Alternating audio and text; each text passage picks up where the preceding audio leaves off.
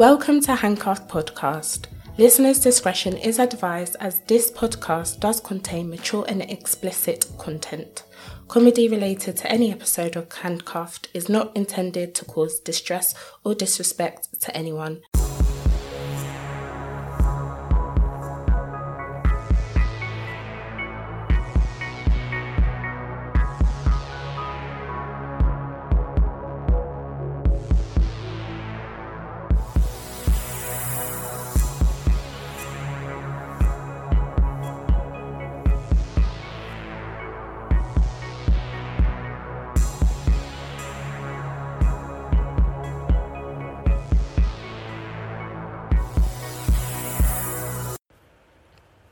Hey all, welcome back to another episode of Handcuffed. Today I'm going to share a case with you about a woman whose life goal was to become a serial killer. Yes, you heard me correctly. She didn't want to be a lawyer, a doctor, actress. She didn't stretch her mind far enough to find a profession that suited her. Or maybe she did stretch her imagination a bit too far. This woman wanted to be a stone cold murderer. Today, I'm sharing the murder of Aaron Page. The case begins with Gemma Victoria Lilley, who was born in 1992 in Stamford, Lincolnshire. Her parents split when she was young due to domestic violence from her mother. Her father, Richard, gained full custody of his children and he later went on to marry a woman called Nina. Gemma was diagnosed with dyslexia and autism at age six. Gemma did have an interest in writing and she started to write at the age of 15. It's believed that due to her traumatic early life with her violent mother, Gemma developed a weird liking for horror, murder, and serial killers, even going as far as dressing up as notorious killers. Gemma's obsession with macabre insanely grew. Gemma was known for expressing her fondness over the character Freddy Krueger, who she labelled as her hero. Now, I thought a hero was someone who kind of saved people, but that's just me. Gemma's family didn't pay too much attention to her bizarre interest because Gemma claimed it was stress relief. As a true crime enthusiast, like many of you guys listening, my interest also started very young. I loved crime dramas and thrillers. I listened to podcasts about serial killers to de stress myself, so I get it.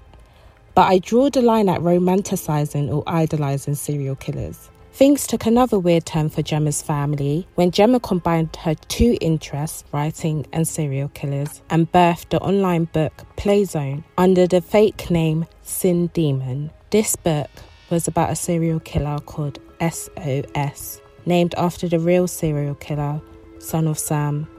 SOS was a cult leader who ordered their followers, named maggots, to kill and torture people. I'm going to need you guys to let me know how you feel about a 16 year old writing such violent material. And would you be okay if that was your t- teenager? In 2010, when Gemma was 18, she decided to leave rainy England for Perth, Australia. My girl went to get herself not only one job, but two one in a tattoo parlour and one at Woolworth. Gemma was enjoying her new life so much, she made the decision to live in Australia permanently. But at what cost? Gemma made some close friends whilst living in Australia, including a man called Gordon Galbraith, who was a gay man. They were such close friends, they decided to get married in 2012 so Gemma could receive her permanent residency. I know they aren't the first couple to finesse the system. I mean, we have plenty of people in the UK that are finessing the system that way. Gemma and Gordon had a themed wedding where she dressed up as Dexter from the TV show Dexter about a serial killer, yes. And Gordon dressed up as, you guessed it, Freddy Krueger. Gemma even wrote to actor Robert Englund. she told him she was a big fan and saw Freddy Krueger as a father figure, calling him Papa Freddy. I swear that guy was a pedo. I'm not gonna lie, I spent 85% of the film closing my eyes, but I'm sure there was a theory about him being killed for being a nonce. I know it's Halloween and it's it actually baffles me how much people love Halloween because I don't like anything scary. Like I'm such a scaredy cat. Mm-mm, I do not do Halloween. I get the dressing up and it looks really fun, but why must I raise my blood pressure by scaring myself? I don't understand it. Anyway, back to the case.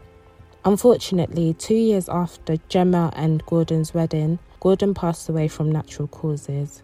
Gemma was now a 26 year old widow living in Australia. She had time to seek companionship and new friends. She met 44 year old Trudy Lenon through her late husband Gordon. Gemma and Trudy became close friends after Gordon's death and a breakdown of Trudy's engagement. They bonded over their fantasies of murder and found a new interest to bond over, and that was BDSM. They eventually developed a Dom sub relationship, however, it wasn't clear if their relationship was romantic, sexual, or platonic. When texting each other, Trudy referred to Gemma as SOS, and Gemma called Trudy by her BDSM name, Corvina. One message read In the short amount of time I have known you, and I've had the freedom to accept who I am and spend time with you has changed so much. The submissive I was before has changed. It was now 2016, and the pair grew very close. After only a few months, Gemma went to visit Trudy and saw how she was living in a pigsty with her two boys. So she asked Trudy and her boys to move in with her, which is a big commitment. The pair were now living at 22 Broughton Way, like one big happy family. Gemma named the house on Broughton Way, 9 Elm Street. If I walk past someone's house with Halloween decoration during Halloween week or month, for some of you, I'll be like, cool. But any other day, I'm like, hmm, something ain't right, something ain't right. the house looked like Mr. Halloween himself came over and threw up all over it. There were Chucky figurines and knives everywhere posters and just a lot of Halloween stuff around. And Trudy moved in with her two young boys. I'm not a psychologist, but I'm not sure if that was a positive warm educational environment for children to be in. But you guys can make that decision for yourselves. Gemma and Trudy wanted to brand their Dom sub relationship, and what better way to do that than to get tattoos? They both went to get board tattoos with the letters SOS, so they bonded, bonded. I think there's only a handful of people you should share a tattoo with, and that's your parents, your child, a sibling, or a spouse. This just sounds bloody wild to me, and even the spouse is still questionable.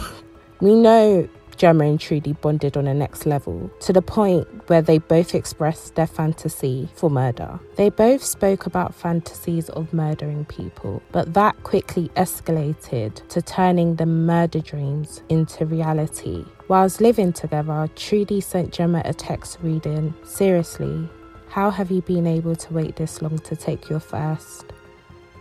I want to see this start now. You have amazing willpower. The intense feelings that build up every day and the need to release them is so strong in me. I can only imagine just how much more intense they are for you.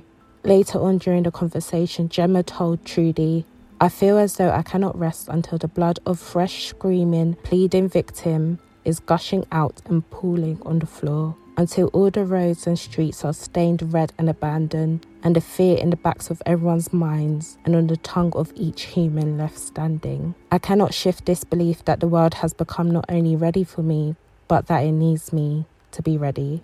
Trudy replies, stating, It's definitely time. I am ready. You are ready. Between 16th May and 12th June 2016, Gemma and Trudy started planning their first kill. They spent those weeks visiting different stores to buy their utensils, which included sealable barrels and hydraulic acid up to 100 litres. Now that the dangerous pair had finished preparing, it was time to move on to phase two of their plan, which was to find a victim, and Trudy decided to make the responsibility her own. While studying at a vocational college, Trudy met a young 18 year old man named Aaron Page who had Asperger's. He became friends with Trudy and subsequently became friends with her 13 year old son, who he used to play computer games with. Aaron Page lived as a lodger with a woman called Adrian Reed, whom he met through church. On the 13th June 2016, Aaron received a call from Trudy to come and install some computer games at her house, 9 Elm Street. Aaron said yes, and why wouldn't he? He was familiar with Trudy and her kid. Adrian, the woman Aaron lived with, heard the phone call and decided to drop him off at a shopping centre where Aaron could meet Gemma and Trudy. The next day, on the 14th of June 2016, Adrian Reed began to worry because Aaron didn't return home. She tried to contact him, but he wasn't replying. She notified the police, who started their investigations into Aaron's whereabouts. The police started with checking the shopping centre CCTV and Aaron's phone records. And what do you think they found? On the 20th of June 2016, the police turned up at 9 Elm Street to speak to Trudy because phone records show that Trudy was the last person to contact Aaron. The pair were arrested within days. The police soon realised Trudy lured Aaron to her house of horrors by lying to him and saying she needed help installing computer games for her son. There was CCTV of Aaron at the shopping centre, car park, meeting Trudy and Gemma and driving away. And there was CCTV showing Adam entering 9 Elm Street and Trudy later entering with a large knife. So, what happened once Aaron entered the House of Horrors? If you've been following me on social media, then you know that I recently made a very exciting announcement. Handcuffed has been invited to attend the UK's very first CrimeCon. Yes, CrimeCon, the world's number one true crime event, is coming to London in June 2021. Get inside the mind of serial killers and psychopaths. Learn from leading criminologists. Hear from the families and survivors. Meet your favorite true crime podcasters. Immerse yourself in forensic evidence and delve deeper into unsolved crimes. CrimeCon is the ultimate true crime weekend partnered by Crime and Investigation I will be there all weekend, so come and join us. Quote, handcuffed for your special 10% discount. Limited tickets are on sale now. For more information, visit crimecon.co.uk.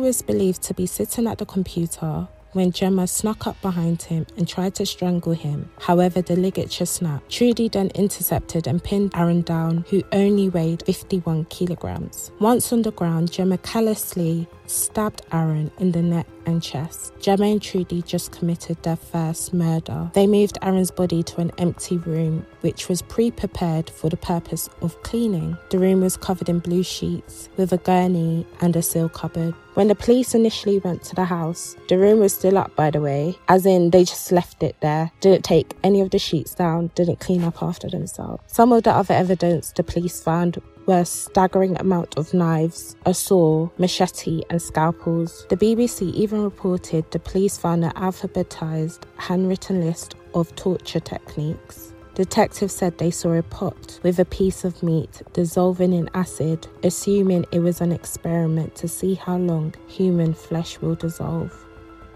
They even discovered a piece of carpet that was randomly removed in front of the computer. So, this is why they said Aaron was sitting at the computer when the attack happened. Can we just acknowledge that these women made it very easy for the police. Their house was swimming in evidence, and one of the key pieces of evidence was the CCTV from their own house. So they didn't turn off their CCTV until later on, but they basically forgot to turn it off from the beginning. It didn't take long for officials to find Aaron. He was discovered on the same day as the other disturbing evidence. In the back garden, the police noticed the pair lay down some fresh new tiles tiles, bright red tiles with a slab of concrete. Now imagine the back garden is probably just grass or soil, and then you just have one patch of red tiles. Suspicious. When they dug up the tiles, they found Aaron wrapped up in tarpaulin. In court, Gemma and Trudy blamed each other, which baffles the fuck out of me because surely, like, surely, if you're obsessed with killing, you should know that one day you'll be caught. So confess with your chest, like, just confess honestly, you went through all that wahala to fulfill your sick and twisted fantasy. You did a shit, very shit job with covering it up. You've now been arrested with mountains of evidence piled up against you, and you don't have the decency to confess and stop the victim's family from going through a trial. But then again, I'm not speaking about decent people. When Gemma was questioned about the messages she exchanged with Trudy, she said they were writing a script, pretending Trudy said she thought they were role playing. which was obviously a lie. One piece of evidence that wasn't anticipated was from a witness called Matthew Stray, who worked with Gemma. He testified in court that Gemma admitted to him that she killed Aaron. She also said she believed the police were so dumb and she could get away with more murders. So she was tapped. When her colleague said he might go to the police, she messaged him and said she was only joking and she made the story up. Prosecutor James McTaggart also alleged that Gemma sent a text to Trudy after the murder saying, I'm seeing things I haven't seen before. I'm feeling things I haven't felt before. It's incredibly empowering. Trudy replied, You're welcome, SOS. McTaggart stated, Gemma murdered Aaron Page.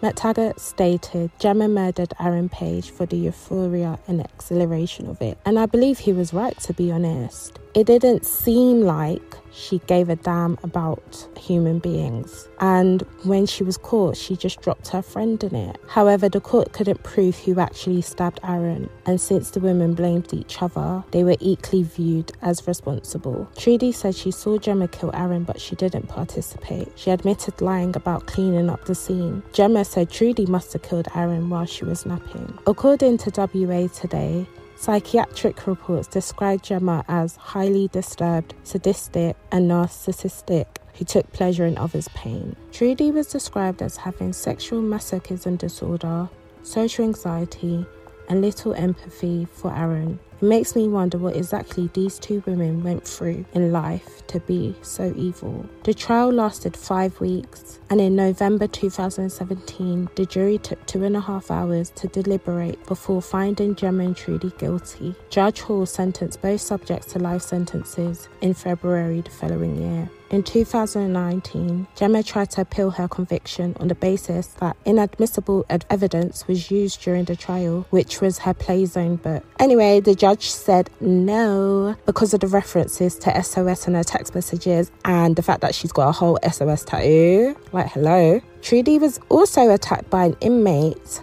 who threw hot boiling water all over her. Trudy received burns to 21% of her body. The inmate did get charged for assault. A news article from Perth reported Aaron's father, Keith Sweetman, remembering his last moments with his son. He saw Aaron two days before his death. They spoke about his future plans and his desire to save enough money to study in Japan. The last thing Aaron said to his dad was, I love you, dad. See ya. Mr. Sweetman also stated, He was a hero, I do believe. To many people, there's no more people that will be taken by those two. They do make me sick, but that part of it is overridden by the fact that society is now safe from them too, and that's the main thing. That is the murder of Aaron Page. Thank you guys for listening and happy Halloween.